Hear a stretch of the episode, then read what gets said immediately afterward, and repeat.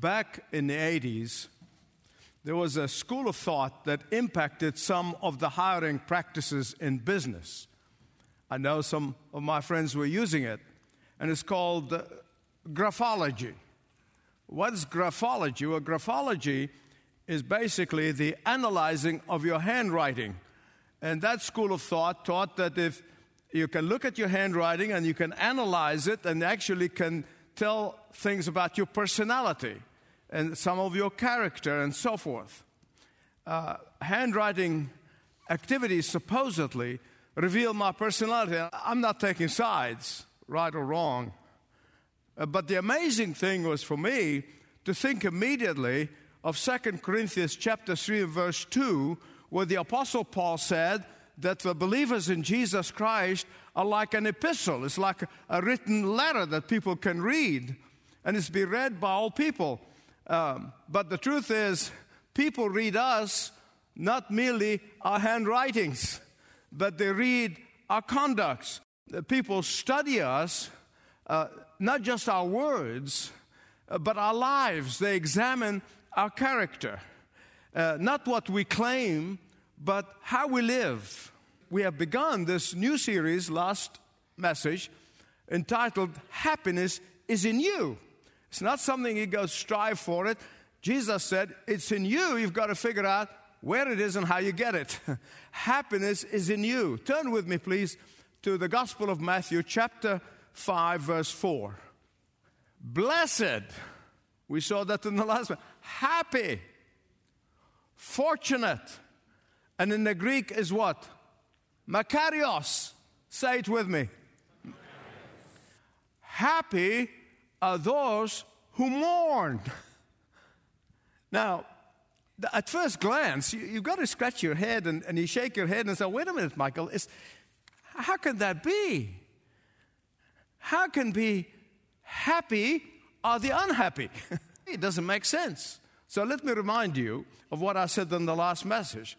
I said that Jesus is not talking about the feeling of happiness.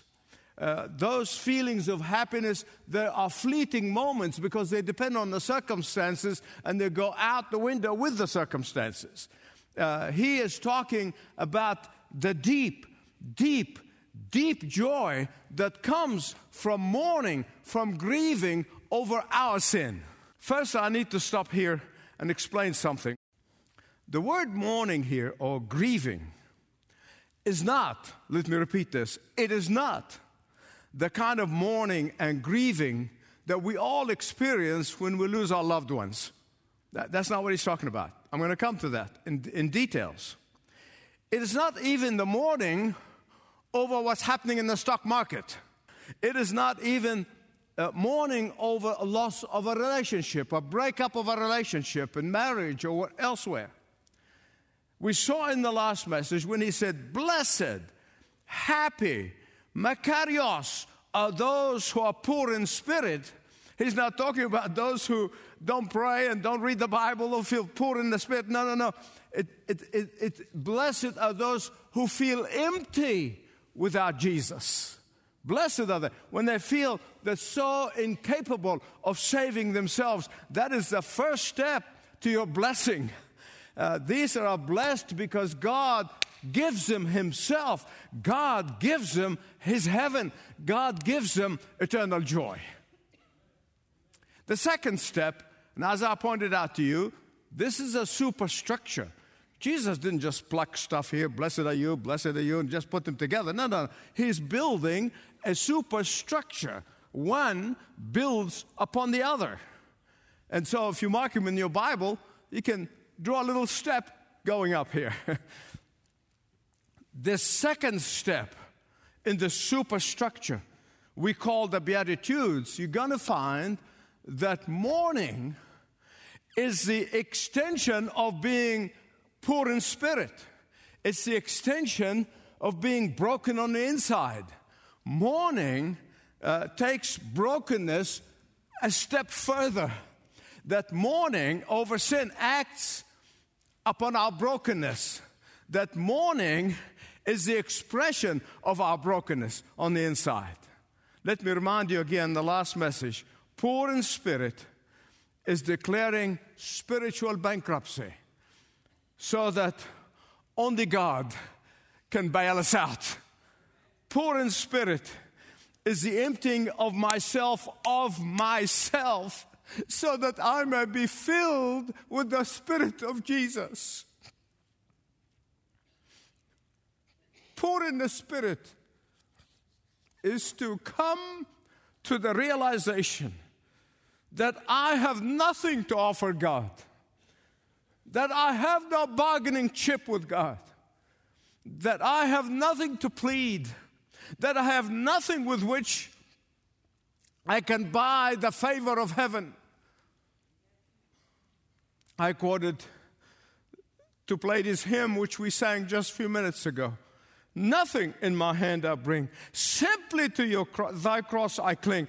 Naked I come to thee for dress, helpless look to thee for grace. Foul I to thy fountain fly. Wash me, Savior, or I'll die. That is the attitude of brokenness and mourning over sin. To such people belong the kingdom of heaven. Today, you hear Jesus saying that when you mourn, when you grieve over our sin, we are blessed. We are comforted. Why? Because we will experience that comfort, that joy, that strength of His forgiveness, and can only come from His forgiveness. Now, I don't know about you, but when I'm confronted with my failures and with my sins, I deeply grieve. I deeply grieve. Oh, it's not just a regret. And I just say, well, I'm remorse. It's not just, oh, I feel bad about doing this. No, no, no, no, no, no. I grieve over the fact that I have offended my best friend that I have in this whole world. The Spirit of Jesus. The Holy Spirit of Jesus. We are trying to find comfort everywhere, and we're finding it to be elusive. I mean, some will try to find it in chemical substance, others try to find it in alcohol, others are trying to find it in denial of reality and living in fantasy world. Some are trying to find it in traveling far and wide. Some try to find it in excessive work. Sadly, it's like placing a band aid on a tumor. More work actual mourning over sin, mourning over our failure and shortcomings, creates a door. Not open the door, creates a door because it's going to be created. And that door makes it possible for God to enter into our hearts with His glorious presence. Hear me right, please. When we take pride in our sin and parade it, when we are blase about sin, when we are carefree about sin, God has a hard time reaching us. I know it's true in my life, I know it's true in your life. God has a hard time getting our attention. When all is well, when everything is running smoothly, we take God for granted. We take Him for granted. The older I get and the deeper I go with God, the more I'm aware of my helplessness without God. And that puts me on the knees of prayer. But that's not all. When I confess and mourn over my failure and my shortcomings and my sin, the comfort that Jesus gives me is sweeter than I can describe in words. And I know some of you can say amen to that. Some time ago, I preached a whole sermon on all the paradoxes in the Bible. The only faith that is filled with paradoxes is the Christian faith. It's the only, only faith. You cannot find paradoxes anywhere else in any other religion, any other group, any other teaching.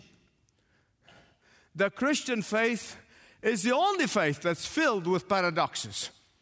And the second beatitude, as we're climbing up, probably is the clearest example of what I mean by the paradox in the Christian faith.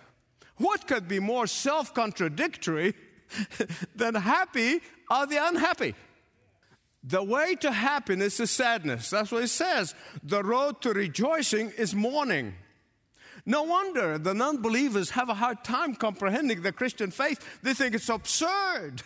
and I happen to agree with them. Until you come on this side of the cross, you can't see it, you can't understand it, you can't comprehend it.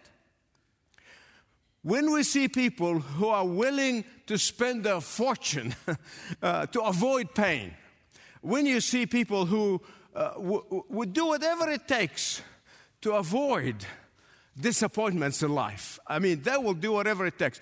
Uh, when you see people who would avoid sorrow and grief on every turn, then you realize what Jesus says here that only happy are those who grieve over their sin begin to make sense for the believer. Not for the number, for the believer. In Luke chapter 6, verse 25, Jesus said, Woe to you who laugh now and you mourn and weep later, talking about the weeping and the gnashing of teeth in a Christless eternity. In John 16, 20, Jesus said to his disciples, You will weep and mourn, talking about the time of the crucifixion, while others will rejoice. You must be thinking, Michael, stop. Just stop here. What kind of a leader is Jesus? What kind of a, a motivational teacher or speaker he is? what kind of a motivational seminar is this? Uh, what kind of an incentive package that he's offering his executives. I mean, it doesn't make sense. There are basically three types of mourning and grieving. Three types. The first one is self explanatory, but I'll tell you about it because I think all of us have been there at some point. The first one is a, a destructive mourning that emanates from self pity. Oh, poor me. Uh, emanates from doubting of God's word, emanates from unfulfilled desire, it emanates from uh, a destroyed ambition. I've been there. I know it. In my early days, I know it.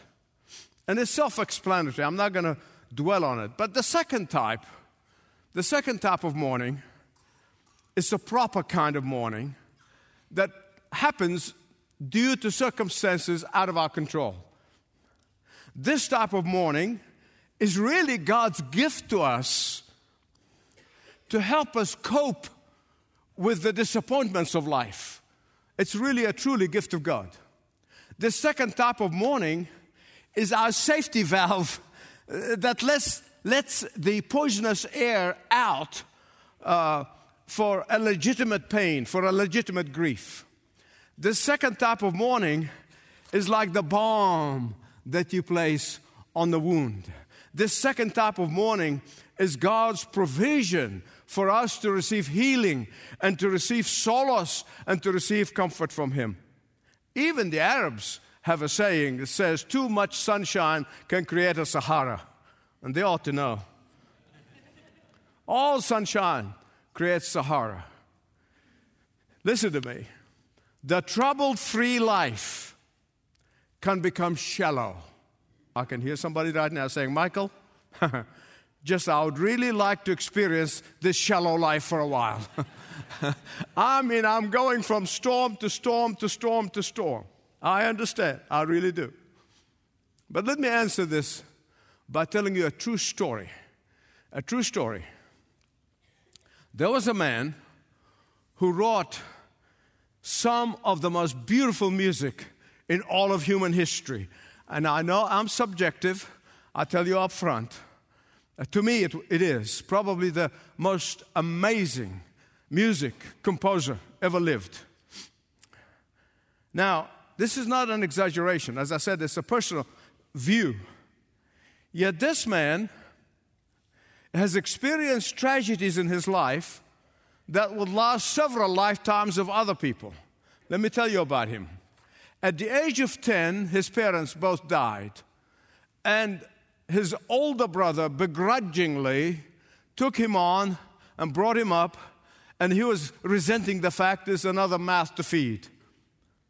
Even as an adult, his life was marked with sorrow and mourning and grief.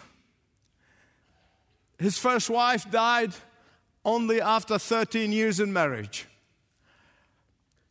He had 20 children in two marriages.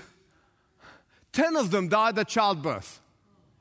One was mentally challenged. Now, you might think, wow, this is enough uh, mourning and sorrow for two lifetimes, but that's not all. That's not, fi- we're not finished yet. this man eventually became blind, and he was paralyzed from a stroke. And yet, he continued to write wonderful music, great music, profound praise music, thunderous thanksgiving praise and music, and filled with adoration to God. Who was this man? Is no other than Johann Sebastian Bach. He was a devout believer. And to this day, I consider him to be the world's greatest composer of all time. Even in his deepest despair, God blessed him abundantly. But then there is that third type of mourning that I believe Jesus is talking about here. It's the third type. This type of mourning that he meant here in the, in the Beatitude is the type of mourning that receives supernatural comfort from the Comforter, the Paraclete, the Holy Spirit. Blessed, happy, fortunate, Makarios are those who mourn, for they will be comforted. Now, beloved, this type of sorrow he's talking about here is a godly sorrow. And, listen to me very carefully. And this type of grief and sorrow and mourning is very private. It has to be between you and God. If you want to involve somebody, that's fine, but it is something so private between you and God. Blessed, happy, Makarios, those who mourn, for they will be comforted. This is the only sorrow that will lead to spiritual growth, to maturity in Christ. In the first beatitude, uh, beatitude I said, entry into heaven. That's the beginning step to become saved by the blood of Jesus Christ. The first step to salvation, the very first step, is to begin by feeling of a spiritual bankruptcy. That's the first step. But then you move upward and onward and forward. And that attitude of brokenness doesn't stop the moment you say yes to Jesus. Only those who feel spiritually inadequate without God will become those who mourn over their condition. The Greek word that is used here for mourning, I know Jesus did not speak Greek, he spoke Aramaic. But the Greek word that the writers of the New Testament put is the word pentheo. Pentheo. Is that heartfelt, that's why it's private. It's that heartfelt brokenness, mourning, it's the same word actually used in the Greek Old Testament in Genesis 37 34, when Jacob, Israel, was paralyzed by grief when they said to him, the sons lied to him and said, Your son Joseph has been devoured uh, by a ferocious animal and here's his coat. It's the kind of grief that Mark 16:10 talks about the disciples felt when they saw the cross and they did not think of the resurrection yet. Listen to me. It is also used in the book of Revelation, chapter 18. I want you to listen very carefully. And I hope that when you go home, read Revelation 18. Because prior to the return of Christ, is going to be an economic collapse, global economic collapse. It says that the business world leaders, you know, from Bangor, to Bangkok, it's going to be global, it's going to be worldwide. They're going to weep and moan uh, over the collapse of worldwide economy. And that is why you need to know Jesus, because Jesus will walk with us even in the fiery furnace. I feel bad for those people who are living in fear and terror. I really do. I, I, I wish I could take every one of them and said, Come on, no fear in Christ. Live or die. You win either way. Amen. Amen. Well, oh, God, give God glory. Give God glory.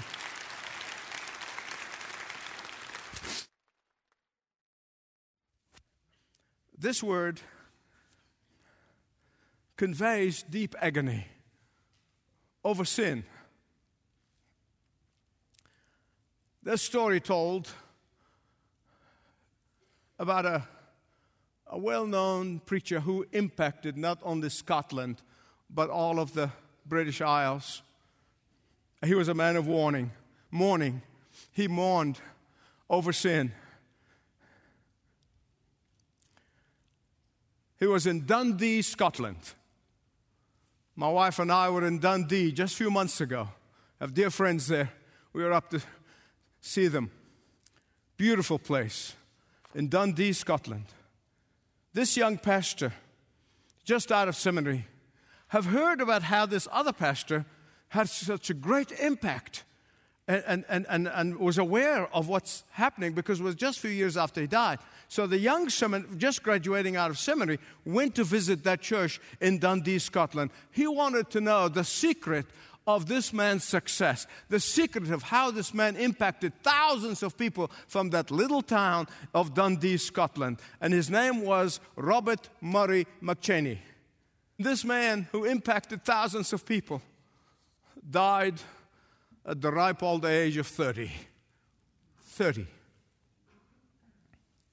And yet he made a huge impact, not only upon Scotland, but the UK, before he turned 30. The sexton, a sexton is the Old English word for caretaker.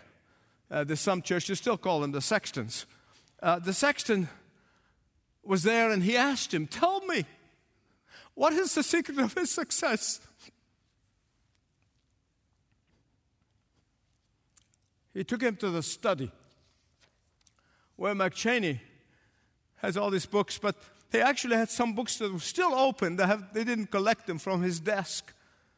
And then behind the desk there was a chair. He said, Now go and sit on that chair. And the visitor complied. And then the sexton, sexton said to him, Now put your head on your put your hands on your head. And the young man complied. Said, Now Let the tears flow.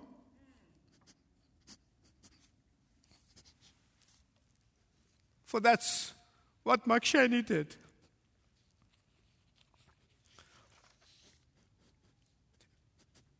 Then he took him to the sanctuary. He stood behind the pulpit from which McCheyne preached. He said, Now, Put your elbows on the lectern. The young pastor did. Put your face on your hands on your face. And the visitor obeyed. He said, Now, let the tears flow. For that's what McCheyne did. But there's something else I don't want you to miss in this beatitude. Jesus is not saying that happiness is going to come out of the act of mourning itself. That's not what he's saying. But rather, that happiness it what comes from what God does in response to that morning. Isn't that amazing? And I hear people talk about the power of prayer. There's no power in prayer. There's a power in the God who answers prayer. True happiness comes from His forgiveness and healing and restoration that washes over us when we confess and when we grieve over our sin. True comfort can only be experienced by those who are prone to weep over their sin. Today, we take pride in sin Today we glorify sin, even in some churches. But Jesus said only those who mourn over sin will bring about true happiness and true comfort and true joy. Please hear me right. Jesus is not talking about psychological or emotional experience that people talk about now, this uh, uh, catharsis. No, no, no, no, no. That's not what he's talking about. That, that can make you feel better, yes, but that's temporary. He is talking about deeper, deeper inner healing and restoration of intimacy with Him, which sin always raptures.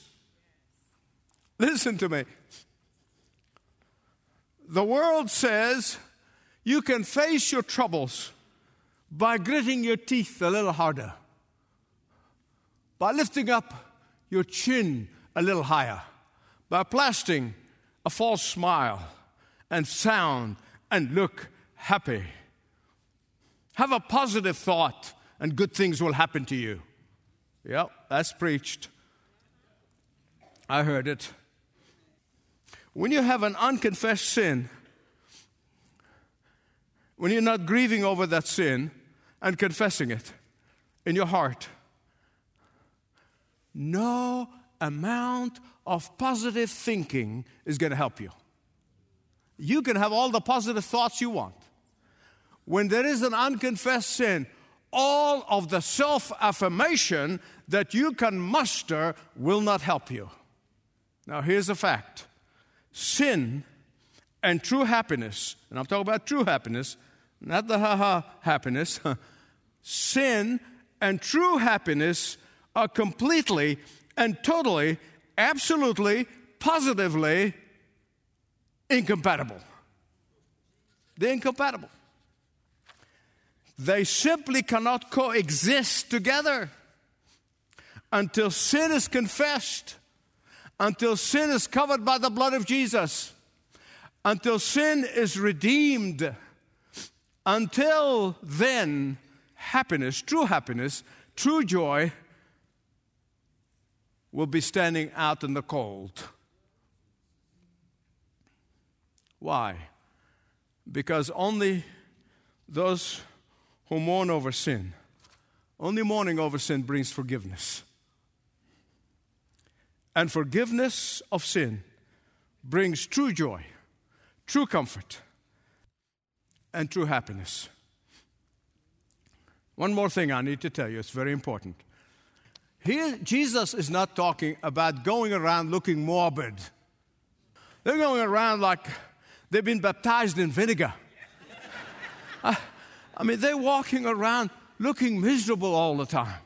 See, Jesus is not talking about the person who is humorless. No. Proverbs 17 22 said, A joyful heart is a good medicine. But the heart that rejoices in sin is not taking the medicine, it's taking poison. That's why I said it's a very private thing. It's between you and God. Jesus is not talking about uh, despairing type of mourning. No, we the least one ought to be despairing. Jesus not talking about wallowing in self pity. Oh, poor me type of mourning. No, no, no, no, no, no, no. As a matter of fact, mourning over sin does not focus on the self at all. Did you get that? It does not, that mourning over sin doesn't have anything to do with you. The mourning over sin does not even focus on the sin itself. No. What does it focus on? It focuses on God. In Romans chapter 7, when the Apostle Paul said, Wretched man that I am, he immediately goes in chapter 7, verse 25, and he goes on to declare that I have victory in Jesus Christ. And it's only through the Lord Jesus Christ can I have victory. Praise be to God. Paul knew where the victory was. He knew that. Uh, Paul knew also that the victory of yesterday will not stretch for tomorrow. Just like the manna in the wilderness, they had to be picked up fresh every morning. Do you want to know if you are growing in Christ or you have become so stagnant? Do you know how to know? Hey, read my lips. It's not sinlessness. Did you read my lips? It's not sinlessness. That's only going to happen in heaven, not here. The mark of spiritual maturity in Christ is growing awareness of the sinfulness of sin. I used to hear that as a young man. Preachers talk about the sinfulness of sin from the book of Hebrews, and I said, What is that? Oh, I know what it is now. Listen to what the Apostle John said. If we say, that is, if we claim that we have no sin, we deceive ourselves and the truth is not in us. In other words, we're telling a lie. That's just a blunt way of telling you. Oh, listen to the rest of it. Don't leave the rest out. But if we confess, here it comes. If we confess our sins, He is faithful not only to forgive us all our sins, but washes us, cleanses us from all unrighteousness. What a great God we worship, huh? What a great God we worship. Give him praise. Give him praise. In ancient Rome, when they had great victory conquering new territories, they brought the captives, the uh, soldiers of their enemies, they brought them back to Rome. But they killed them in a merciless way, as was well known at that time. And so they, they take the enemies soldiers, captured soldiers, and they tie them together with a dead body, face to face, hand to hand. And that enemy soldier remains until the horrible effluvia would destroy the life of the living victim. One of the Roman historians by the name of Virgil described this cruel and inhumane, grotesque punishment this way. He said, The living and the dead are coupled together face to face, hand to hand, until the living choked with stench, until the living wretched pine away and die. Now, beloved, listen to me, please. I'm pleading with you spiritually speaking.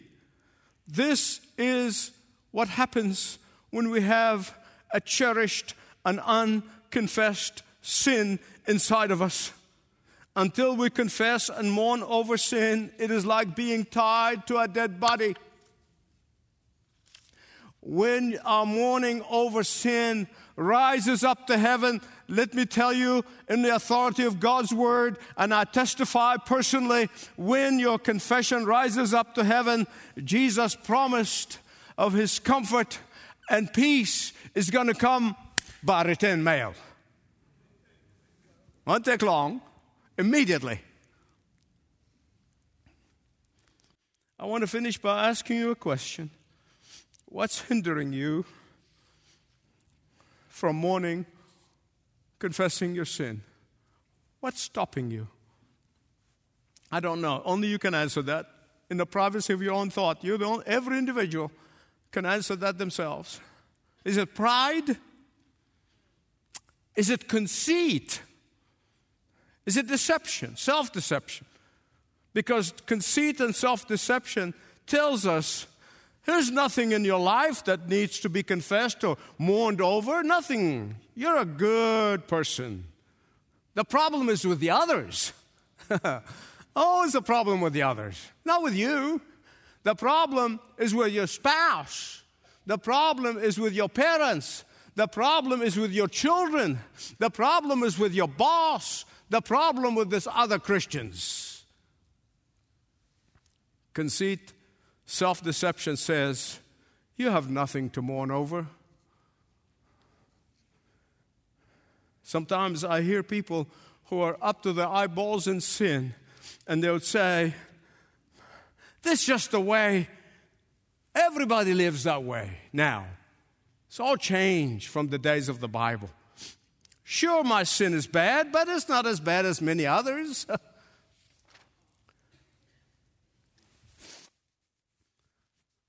as long as they think that way, they'll never receive the comfort of the Paraclete. Only when you come in confession and mourning. If the Holy Spirit brought you under conviction, I plead before God don't shrug it off. Don't shrug it off. God wants and longs to comfort you.